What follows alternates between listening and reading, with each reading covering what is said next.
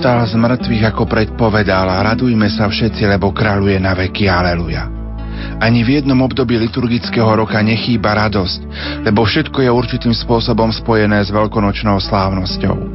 Predsa však je radosť pre veľkonočné obdobie typická. Kristovou smrťou a zmrtvých staním sme boli vykúpení z hriechu diablovej moci a väčšnej smrti. Vo veľkonočnom tajomstve sú dva aspekty. Kristus nás svojou smrťou oslobodzuje od hriechu a svojim zmrtvých staním nám otvára prístup k novému životu. Veľká noc nám pripomína naše narodenie pre nadprirodzený život pri Svetom Krste, keď sme sa stali Božími deťmi a súčasne je predobrazom nášho vlastného vzkriesenia. Boh, hovorí svätý Pavol, oživil nás Kristom a s ním nás kriesil a daroval nám miesto v nebi – Kristus, prvorodený medzi ľuďmi, stal sa vzorom i počiatkom našej budúcej slávy. Milí priatelia, na veľkonočný pondelok vám ponúkame reportáž z cesty Giovanni Claudia Bottiniho, ktorý bol hosťom Teologického inštitútu Teologickej fakulty Spiskej kapitule.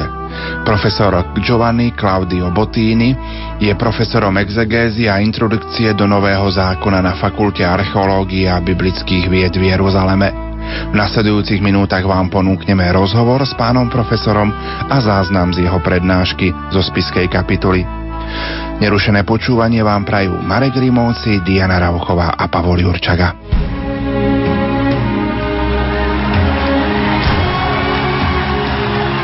Do Krakova putujeme v tomto roku už po 8 raz. Spolu s nami pôjde aj arcibiskup Stanislav Zvolenský.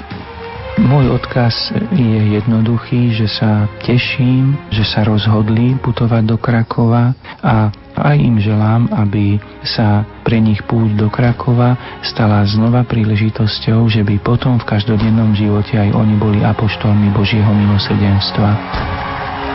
Nenechajte si újsť príležitosť ďakovať Bohu za dar viery každého z nás. Biskup Stanislav Stolárik Myslím si, že každý tam príde s tým svojim batohom, ktorom nesie svoje možno bolesti, starosti, prosby, očakávania, nádeje a že to práve tam nejako zloží a vie, že cez tú slovenskú kaplnku a slovenskú reč tá sveta sestra Faustína to predloží nebeskému Otcovi. V sobotu 12. mája sa rozhlasová rodina Rádia Lumen stretne v Sanktuáriu Božieho milosrdenstva v Krakove. Profesora Giovanniho Claudia Bottiniho predstavuje profesor Anton Tyrol, generálny vikár z Piskej diecézy, ktorý študoval v Jeruzaleme. Pán profesor Claudio Bottini, alebo plným menom Giovanni Claudio Bottini pochádza z františkanskej rehole, je členom tohto spoločenstva svätého Františka. Pochádza z Talianska, narodil sa v roku 1944, pochádza z kraja Pescara, v blízkosti Ríma. Študoval na Pápežskom biblickom inštitúte v Ríme a takisto na Františkanskom biblickom inštitúte v Jeruzaleme. V rokoch 1980 až 2002 bol v Jeruzaleme na Františkanskom biblickom inštitúte inštitúte sekretárom, ktorý bol poverený prípravou publikácií tohto spoločenstva v Jeruzaleme a v rokoch 1985 až 2003 organizoval každoročne biblické týždne v Abrudskom kraji pri Ríme, odkiaľ pochádza a v rokoch 2002 až 2011, teda do minulého roka, bol dekanom fakulty biblických vied a archeológie v Ríme. Totiž tento biblický inštitút, flagellazione, sa nazýva, bol povýšený zo strany kongregácie pre katolickú výchovu, povýšený na fakultu. No tak teda profesor Bottini bol jeho prvým dekanom tohto inštitútu, alebo teda tejto fakulty biblických vied a archeológie. Jeho takou špecializáciou odbornou, ktorej sa venuje, sú predovšetkým Lukášovské diela, teda tretie evanielium a skutky apoštolov. Okrem toho napísal aj komentár k listu svätého Jakuba. Takže jeho prednáškové turné po Slovensku, ktoré sa v týchto dňoch koná, sa zameriava práve na túto Lukášovú teológiu.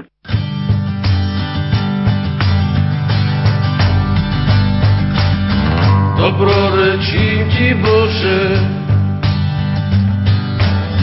Za chlieb, ktorý nám dávaš, bez neho žiť nemôžeme. Ňom pokrmom sa stávaš a tiež za víno v báde.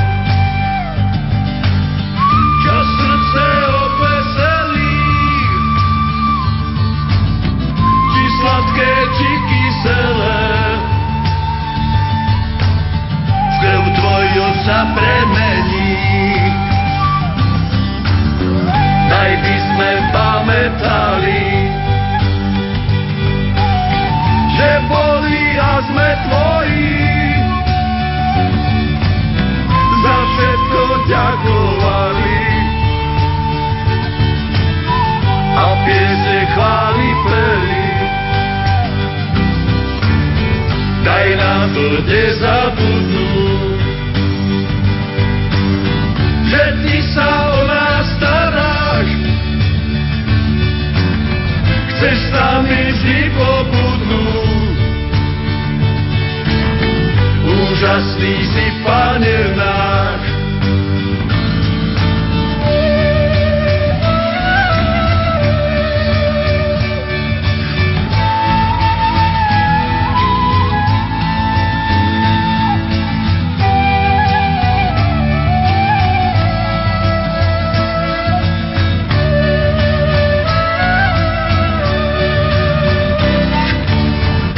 daj by sme pamätali,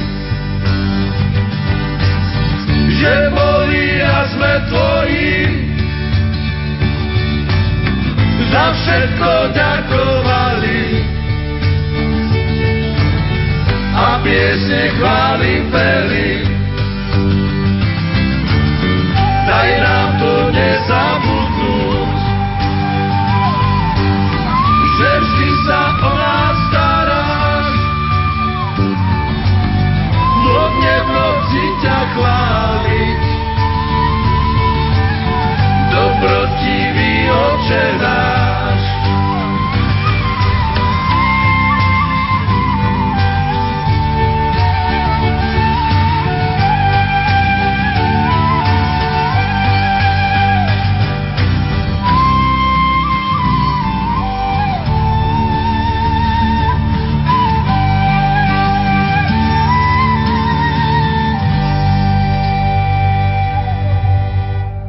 V spiskej kapitule v kňazskom seminári mal pán profesor Giovanni Claudio Bottini svoju prednášku na tému Ježiš Kristus, spasiteľ v Centre teológie Lukášovho diela.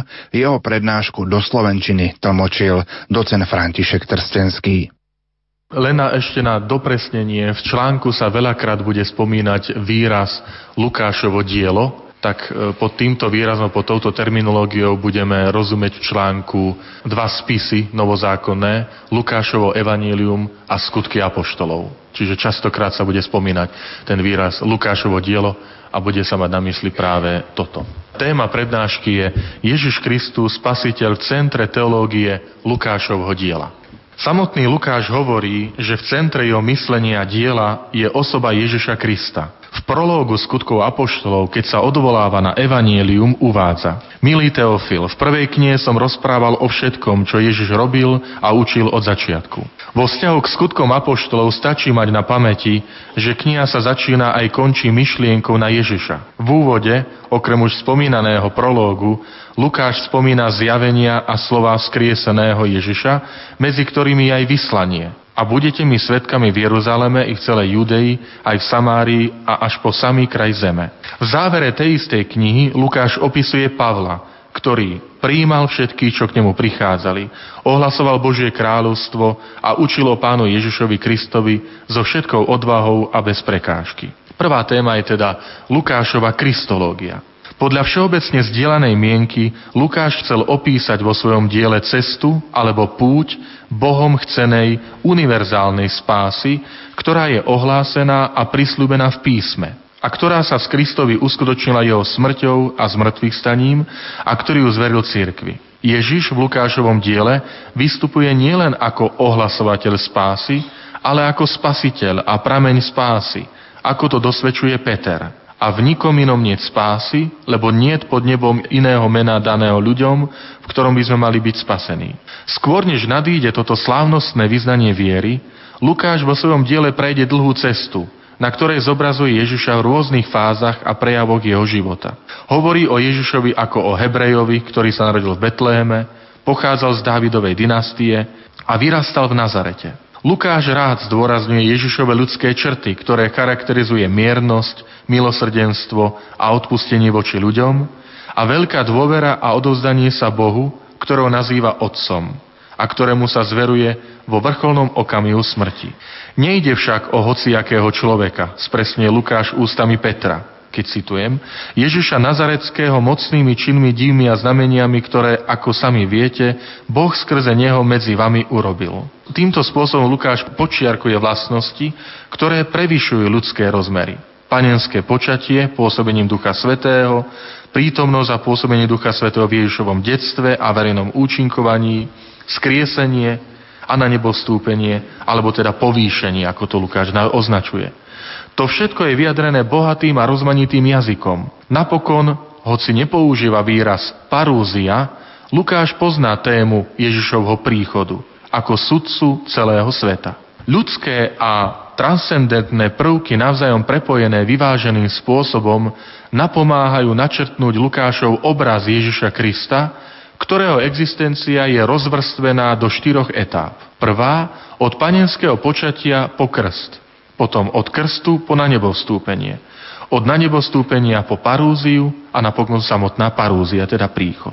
Pritom je však potrebné mať na pamäti, že Lukášova kristológia nie je vyjadrená len za pomoci doteraz predstavenej bipolárnosti, ani len jednoduchým uvedením kristologických textov, ale taktiež prostredníctvom titulov, ktoré Lukášovo dielo priradzuje Kristovi.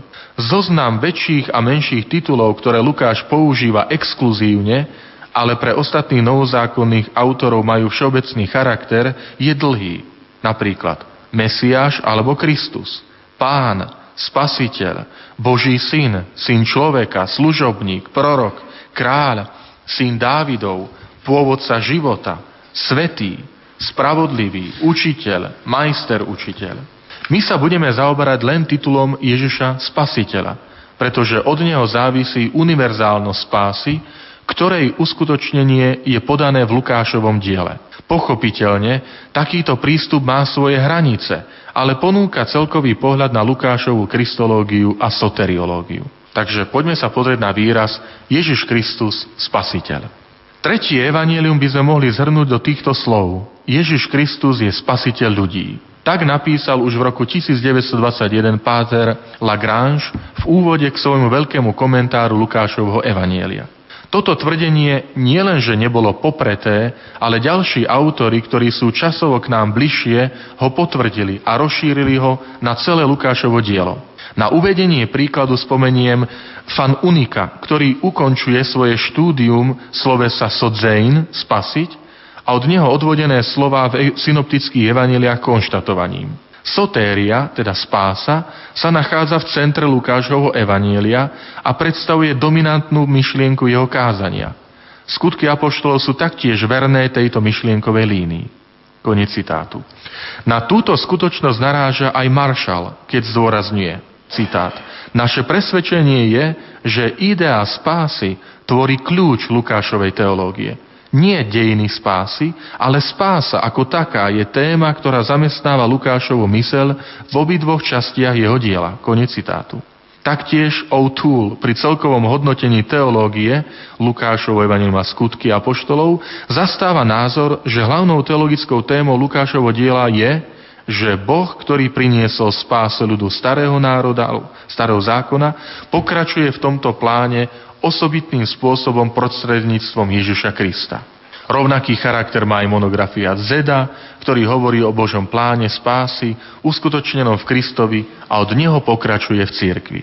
Tieto stanoviská vychádzajú pri najmenšom z dvoch základných faktov, ktoré autory vyzdvihujú. Sú to Poprvé, väčší výskyt a rozmanitosť slovníka, ktorý hovorí o spáse, a potom skutočnosť, že okolo témy spásy sa sústreďuje všetok materiál Lukášovho Evanielia a skutkov apoštolov. Spôsoby prístupu k tejto téme môžu byť rozličné. Tá naša sa odvíja od autorov, ktorí už boli vyššie menovaní. Konkrétne budeme postupovať podľa nasledujúcej schémy. Po A slovník a zložky spásy. Po B individuálna spása, potom kolektívna spása. Vďaka tejto analýze uvidíme, že titul Ježiša ako spasiteľa nesie významy a ozveny, ktoré prekračujú zriedkavý výskyt titulu spasiteľ. Takže po A slovník a zložky spásy. Je známe, že slovník spásy v Lukášovom diele v porovnaní s ostatnými synoptikmi sa vyskytuje častejšie a že niektoré výrazy o spáse patria výlučne Lukášovi. Konkrétne sloveso sodzo, teda spasiť, sa nachádza 17 krát Matúšovi a Markovi, 17 krát v Lukášovi a 13 krát v skutkoch apoštolov. Diasodzo, takisto významom približne zachrániť, sa nachádza jedenkrát v Matúšovi, ani raz Markovi, jedenkrát v Lukášovi, 5 krát v skutkoch apoštolov. Výraz soter, spasiteľ, je dvakrát použitý v Lukášovi a dvakrát v skutkoch apoštolov. Výraz sotéria, spása, sa vyskytuje 4 krát v Lukášovi a 6 krát v skutkoch apoštolov. A soterion, taktiež spása, sa nachádza dvakrát v Lukášovi a jedenkrát v skutkoch apoštolov. Rozmanitosť termínov zodpovedá aj bohatstvu významov, ktorá sa však vždy nenachádza u iných autorov, ale ktorá má svojich predchodcov v gréckom svete a v Biblii Septuaginty. Spása chápaná v perspektíve činnosti, inými slovami spása v skutkoch, sa skladá zo štyroch základných komponentov, ktoré sa nachádzajú v svetskej ako aj v náboženskej terminológii. Poprvé, autor alebo pôvodca spásy, ktorý môže byť Boh alebo nejaký jeho sprostredkovateľ. To je náboženský význam. Po druhé, adresátom alebo príjimateľom daru spásy môže byť jednotlivec alebo komunita. Opäť teda v náboženskom význame. Po tretie, čas spásy môže byť historický alebo aj eschatologický. Po štvrté, obsah alebo dar spásy je rozličný podľa príjimateľa. Môže to byť zdravie, bezúhodnosť, fyzický život, sloboda a tak ďalej pre jednotlivca, politická sloboda, úspech národa, život podľa zmluvy a tak ďalej pre národ. Okrem toho, výrazy spasiť, spása, zachrániť, obrániť, mať sa dobre, zachovávať, ktoré sú spojené s termínom sodzo a soteria v klasickej, helénskej aj biblickej grečtine, sa vyskytujú v celej škále ich výskytu tak vo svetskom, ako aj v náboženskom prostredí. V Novom zákone je však situácia odlišná. Sodzo a soteria sa vyskytujú takmer výlučne v náboženskom zmysle a význam spásy vo svetskom zmysle je len zriedkavý. V Lukášovi 9.24 máme antitézu. Lebo kto by si chcel život zachrániť, sosaj, stratí ho. V ktorej veta zachrániť si život znamená chcieť ho zachovať pre seba, uchovať si ho. To je zrejme z textu v Lukášovi 17.33, kde tento význam je zretelne vyjadrený mediálnym tvarom slovesa peripojesestaj, ktoré nahradilo sloveso sosaj.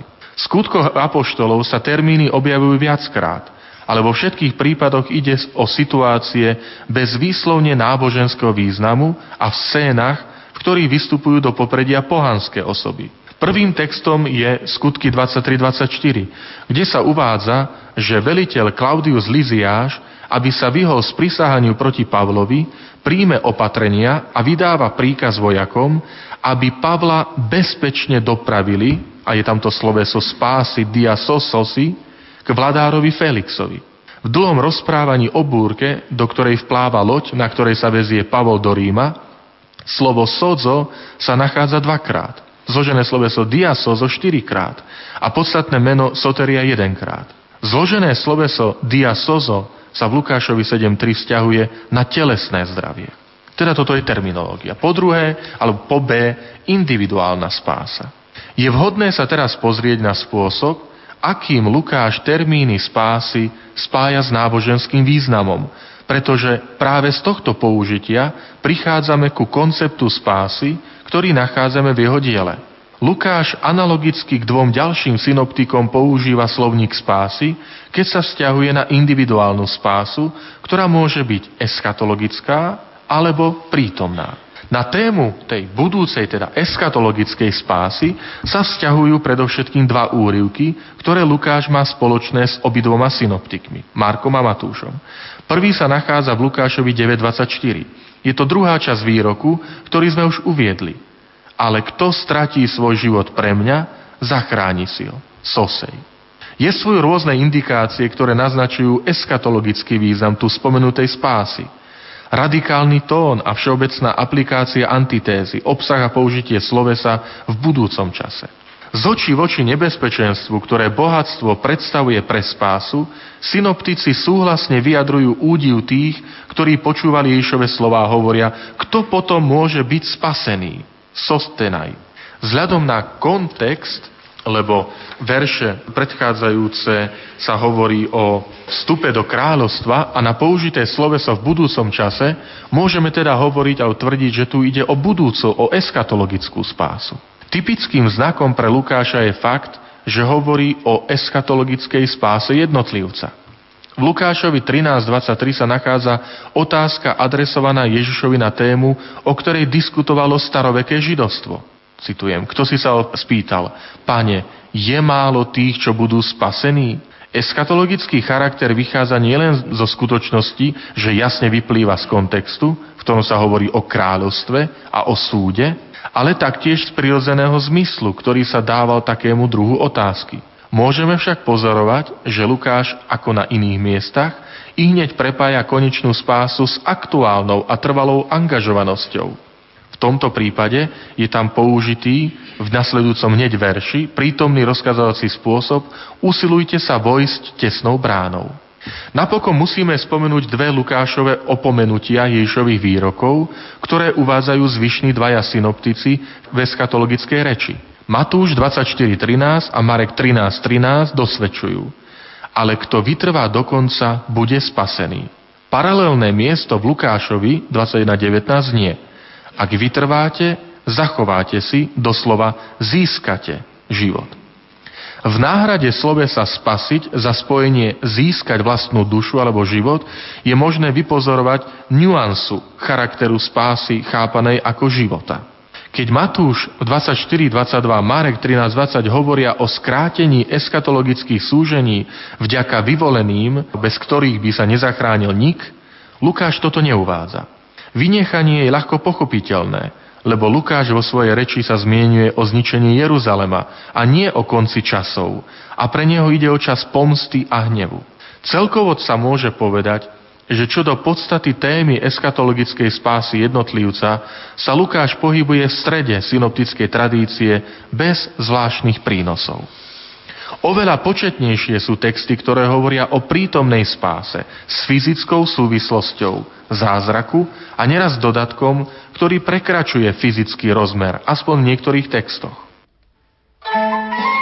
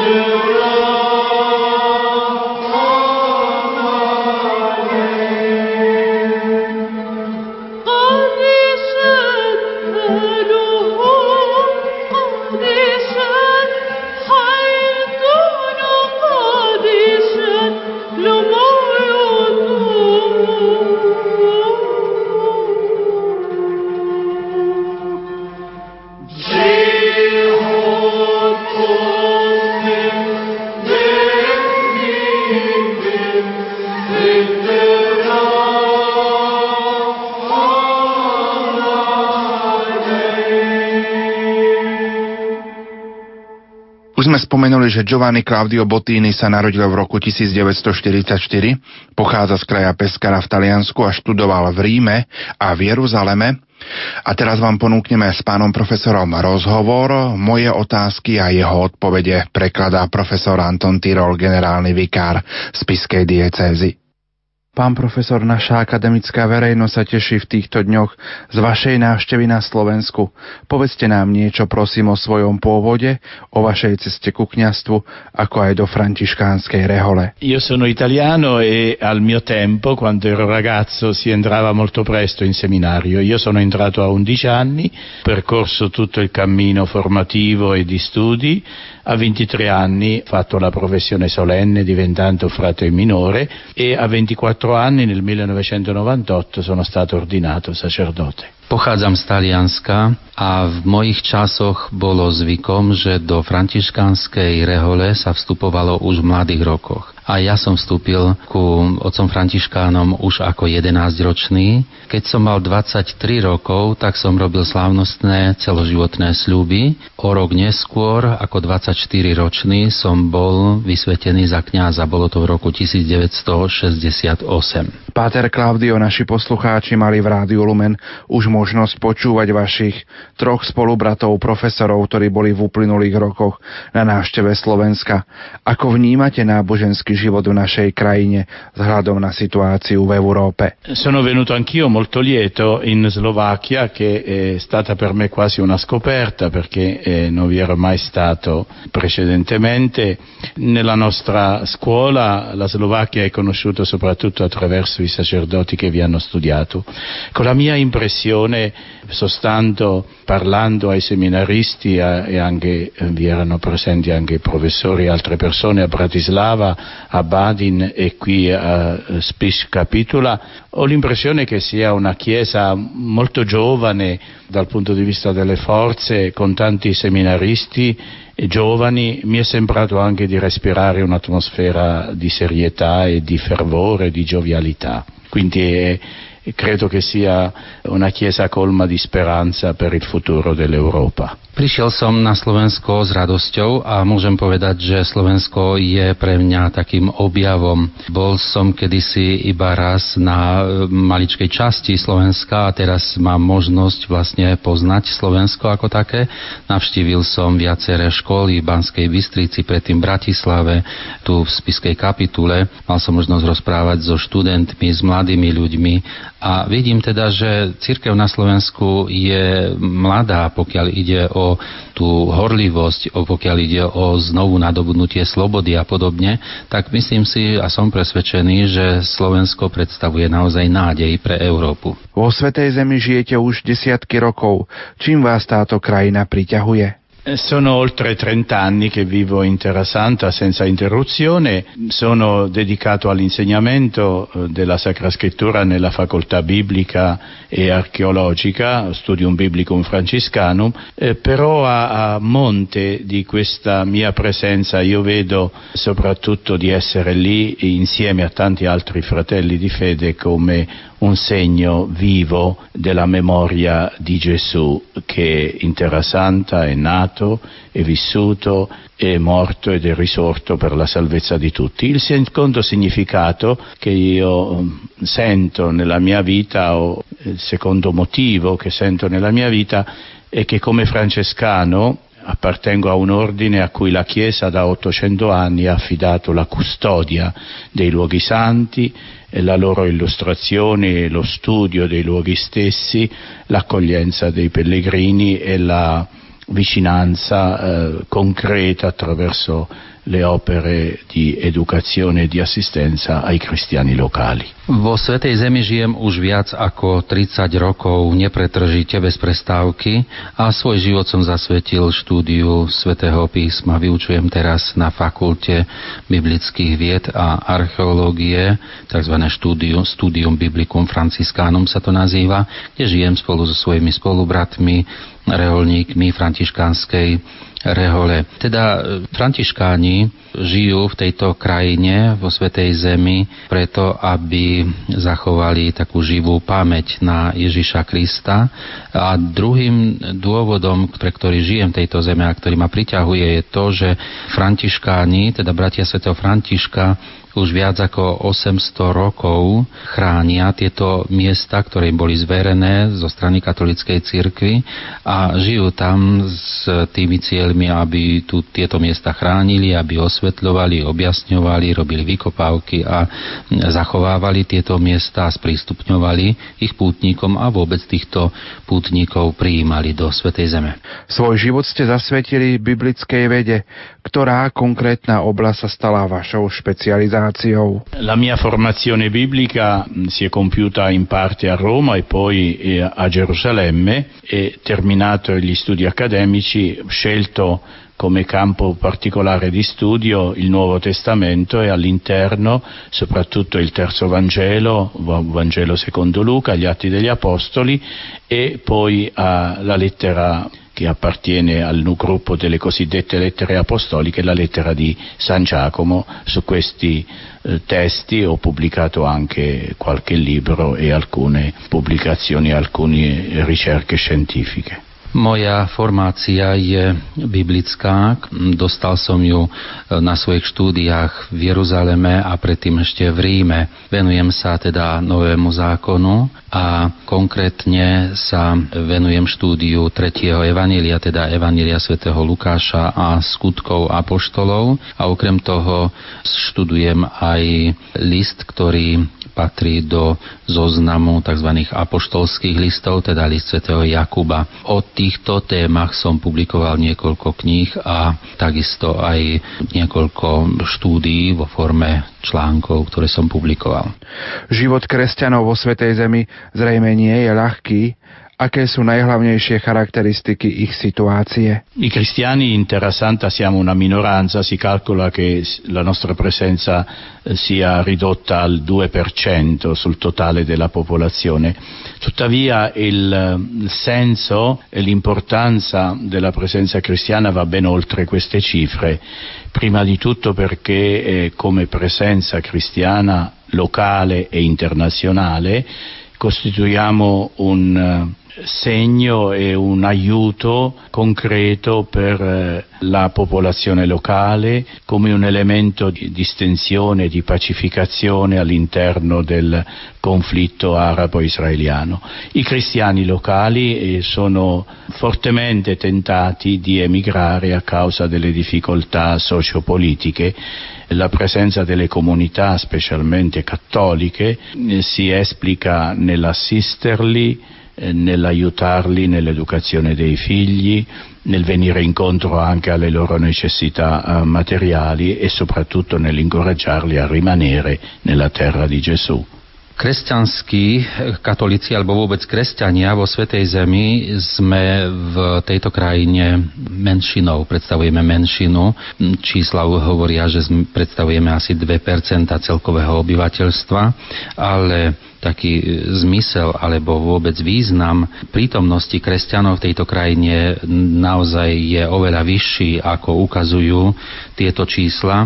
Predovšetkým predstavujeme isté znamenie alebo znak, ktorý má veľmi konkrétnu formu, konkrétny význam a síce predovšetkým v tom, že prinášame pokoj do konfliktu, ktorý trvá medzi obyvateľstvom e, izraelským a palestínskym a našou úlohou, ktorú sme si dali je predovšetkým predovšetkým to, aby sme pomáhali tamojším kresťanom zdorovať tomu pokušeniu emigrovať. Usilujeme sa konkrétne pomáhať tamojším kresťanským komunitám, či už e, sa to týka výchovy detí, alebo aj konkrétnej materiálnej pomoci a predovšetkým usilujeme sa ich povzbudiť, povzbudzovať, aby neemigrovali, aby zostali vo Svetej Zemi prežívať svoj život. Ako môže kresťanská verejnosť v Európe napríklad na Slovensku pomôcť tamojším kresťanom? Nel passato e anche nel recente passato l'Europa ha inviato aiuti economici ha inviato missionari e missionarie o persone dedicate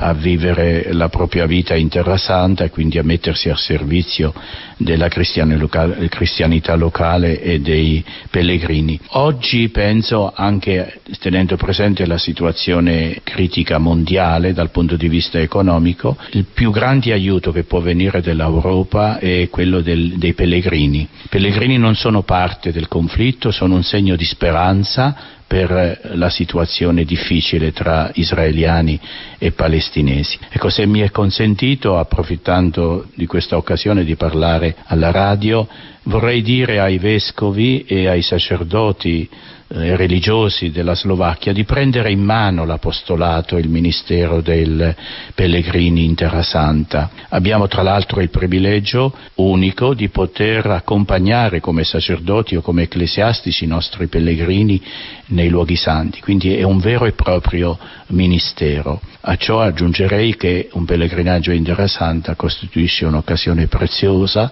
per rinvigorire la fede, per eh, rinfrescare la catechesi cristiana e per mostrare come la nostra fede è fondata realmente nella storia eh, del Figlio di Dio inkarnáto. V minulosti, predovšetkým v blízkej nedávnej minulosti, Európa bola významná tým, že posielala svojich členov, svojich misionárov do Svetej Zeme a do misijných krajín. Dnes myslím, že v tejto kritickej situácii, v ktorej sa nachádza svet, môžu predstavovať veľmi významnú pomoc pre Svetú Zem, predovšetkým pútnici a ich púte do Svetej Zeme. Pútnici nevstupujú do nejakých konfliktov, ktoré tam sú prítomné, nie sú súčasťou tohto konfliktu medzi národmi, ale predstavujú nádej pre tamojších obyvateľov. Ja využívam túto príležitosť, aby som povzbudil otcov biskupov, takisto aj kňazov na Slovensku, aby vzali apoštolát, ktorý sa môže vykonávať prostredníctvom pútnictva, tento apoštolát do svojich rúk, pretože je to naozajstný apoštolát. My ako kňazi vo Svetej Zeme máme také privilégium, že pútnikov sprevádzame po Svetej Zemi, po týchto jednotlivých pútnických miestach a je to naozajstné privilégium, ktoré nie je možné vykonávať inde vo svete. A je to zároveň aj služba, takže toto putníctvo predstavuje takú príležitosť jednak pre oživenie viery tamojších ľudí, ako aj pre oživenie viery tých, ktorí prichádzajú do Svetej Zeme. Je tam možné naozaj si svoju vieru v Boha oživiť a prehlbiť. No a návštevou na týchto miestach je možné presvedčiť sa, že viera v Boha patrí do histórie a má svoje historické korene, má svoje miesto naozaj v živote každého človeka.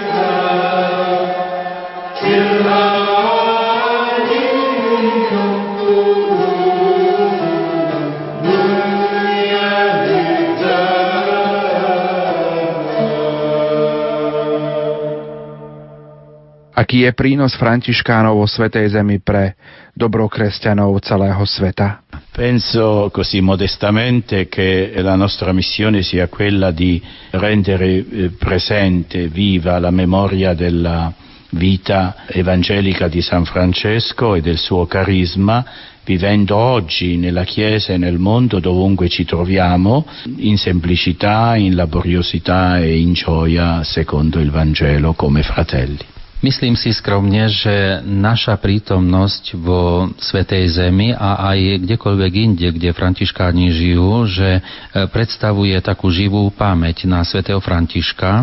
Františkáni sa usilujú vo Svetej Zemi svojou pracovitosťou, svojou radosťou, svojim naozajstným zmyslom pre skutočnosť byť takým znamením nádeje a znamením radosti, predovšetkým tým, že žijú ako naozajstní bratia. Ako vidíte vzťahy kresťanov, židov a moslimov vo Svetej Zemi vzhľadom na budúcnosť? Credo che solo il dialogo sincero e poi la testimonianza coraggiosa della nostra fede come cristiani, una fede testimoniata con la vita, possa rispondere adeguatamente e sconfiggere la tentazione del fondamentalismo e della violenza nel mondo e in particolare eh, nel Medio Oriente.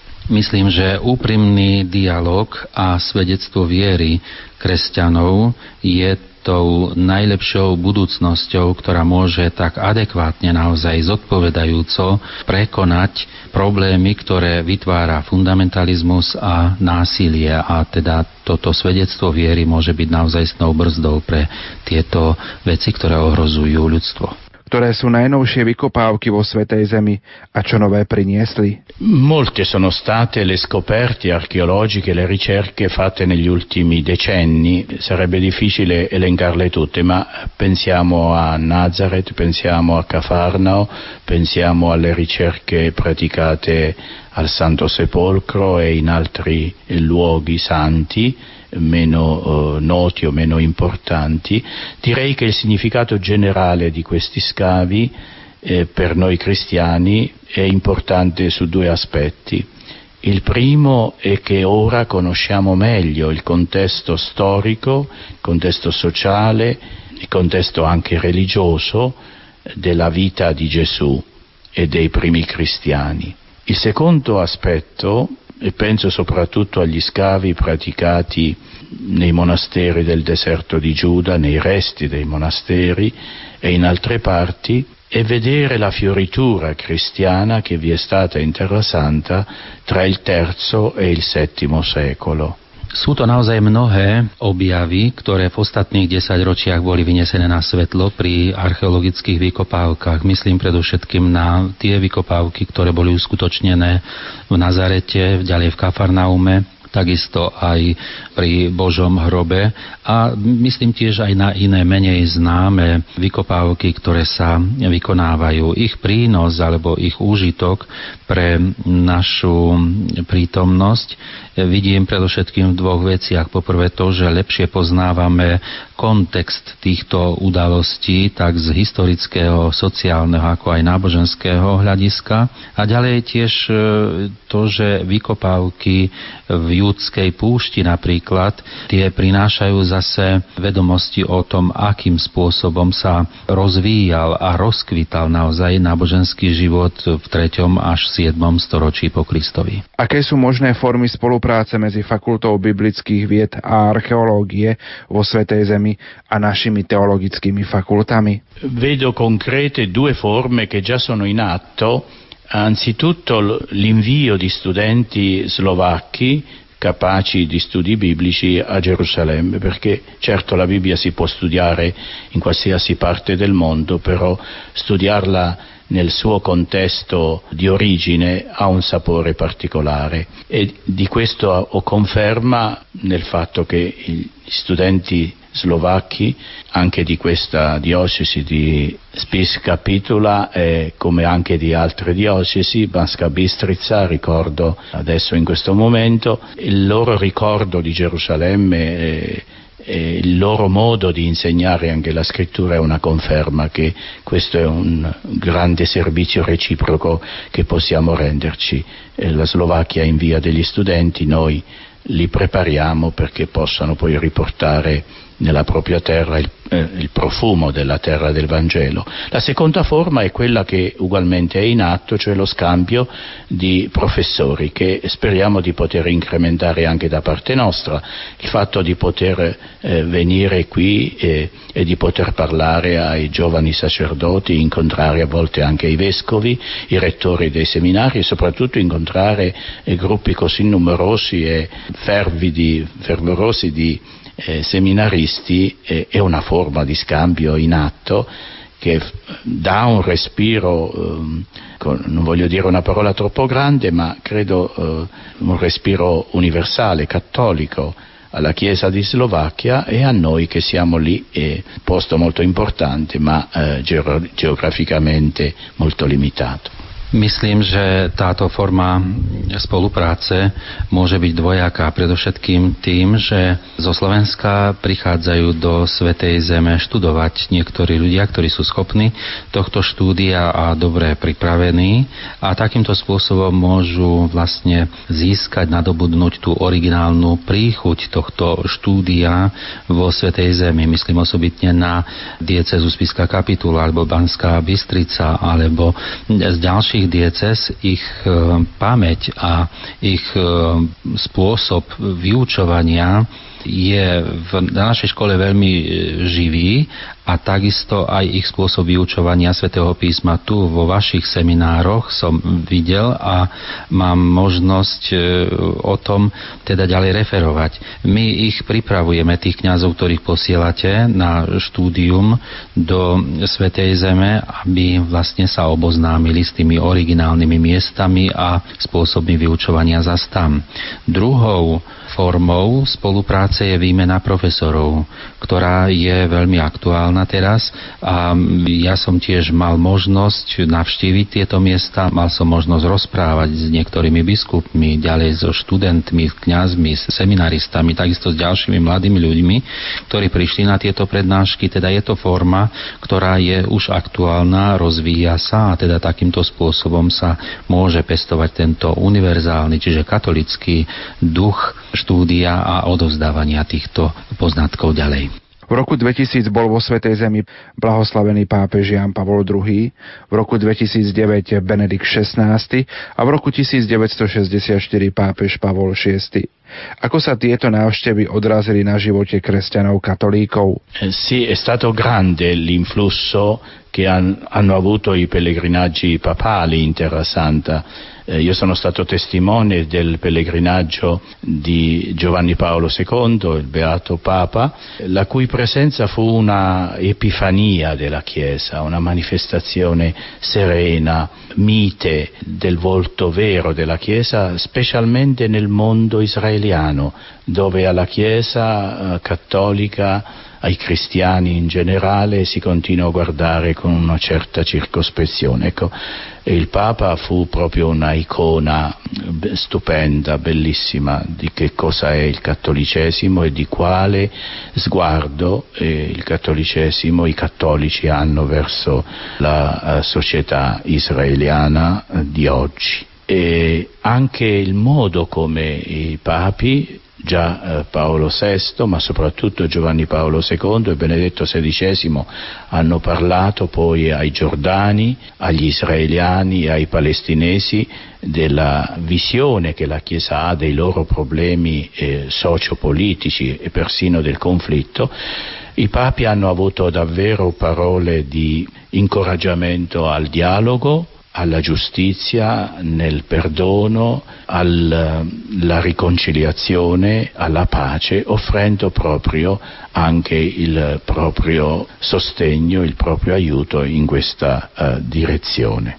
Vplyv týchto ostatných pápežov, ktorí navštívili Svetú Zem, je naozaj veľmi veľký. Ja som bol svetkom návštevy blahoslaveného pápeža Jana Pavla II. vo Svetej Zemi a môžem potvrdiť, že to bola naozaj taká epifánia, taká manifestácia, zjavenie církvy, katolickej církvy v izraelskom svete, ktorý sa na katolickú církev najmä z minulosti díva aj s istým, s istým dešpektom pápež sa stal takto svojou návštevou vo Svetej Zemi akoby až ikonou takou, ktorá bola obdivovaná pre e, svoj vzťah voči Izraelu, voči dnešnému Izraelu. Teda môžem potvrdiť, že spôsob pápežov, ktorí sa prejavili vlastne a rozprávali tak na adresu obyvateľov Jordánska, ako aj obyvateľov Izraela a ostatných kresťanov o svojej vízii, je veľmi vplyvný a pápeži tak, takýmto spôsobom naozaj povzbudzovali všetkých obyvateľov, ktorí tam žijú, k dialógu, ku uskutočňovaniu spravodlivosti, k odpusteniu a zároveň ich návšteva znamenala aj také povzbudenie pre pestovanie tohto vzájomného dobrého spolunažívania. Na záver sa vám chceme, pán profesor, veľmi pekne poďakovať za vašu návštevu, aj za tento rozhovor a chceme vás poprosiť o modlitbu za náš národ na posvetných miestach, za čo vám vopred ďakujeme. Eh, lo farò molto volentieri, mi ricorderò in maniera speciale nei prossimi giorni eh, della Pasqua ormai vicina e portando nel cuore e nel, nel ricordo il volto dei sacerdoti che ho incontrato, del vescovo di, della diocesi di Spis Capitula, degli studenti che sono stati da noi non solo per studiare ma sono vissuti nella nostra comunità, come anche dei tanti giovani sia seminaristi che altri che hanno assistito in questi giorni alle conferenze, ai nostri incontri, augurando davvero che la gioia della Pasqua, la grazia dei luoghi santi raggiunga tutta la Slovacchia. Rád uh, splním vašu prozbu. Predovšetkým v týchto najbližších dňoch, teraz uh, Veľká noc je už blízko a budem sa počas týchto sviatkov naozaj modliť za všetkých, ktorých tváre nosím v srdci. A to je predovšetkým otec biskup zo Spiskej diecézy, ďalej študenti, seminaristi, takisto kňazi, ktorých som stretol, alebo z komunít, ktorí prišli a ďalších mladých ľudí, ktorých som videl na týchto konferenciách, ktorých som sa stal účastným a s ktorými som sa stretol. Želám vám všetkým naozajstnú radosť a pokoj v srdci, ktorá vychádza, vyplýva z týchto veľkonočných sviatkov, ktoré sa už blížia. Uplynulých minútach, milí poslucháči, sme vám ponúkli zaujímavý rozhovor s profesorom Giovannim Klaudiom Botínim, ktorý bol na Slovensku a naštívil Bratislavu, Badín, Spisku kapitolu a Lendak, kde mal krížovú cestu a prednášku s témou Božie slovo a Svetá zem 5. evanielium. Za pozornosť vám tejto chvíli ďakujú Marek Rimovci, Diana Rauchová, profesor Anton Tyrol a Pavol Jurčaga.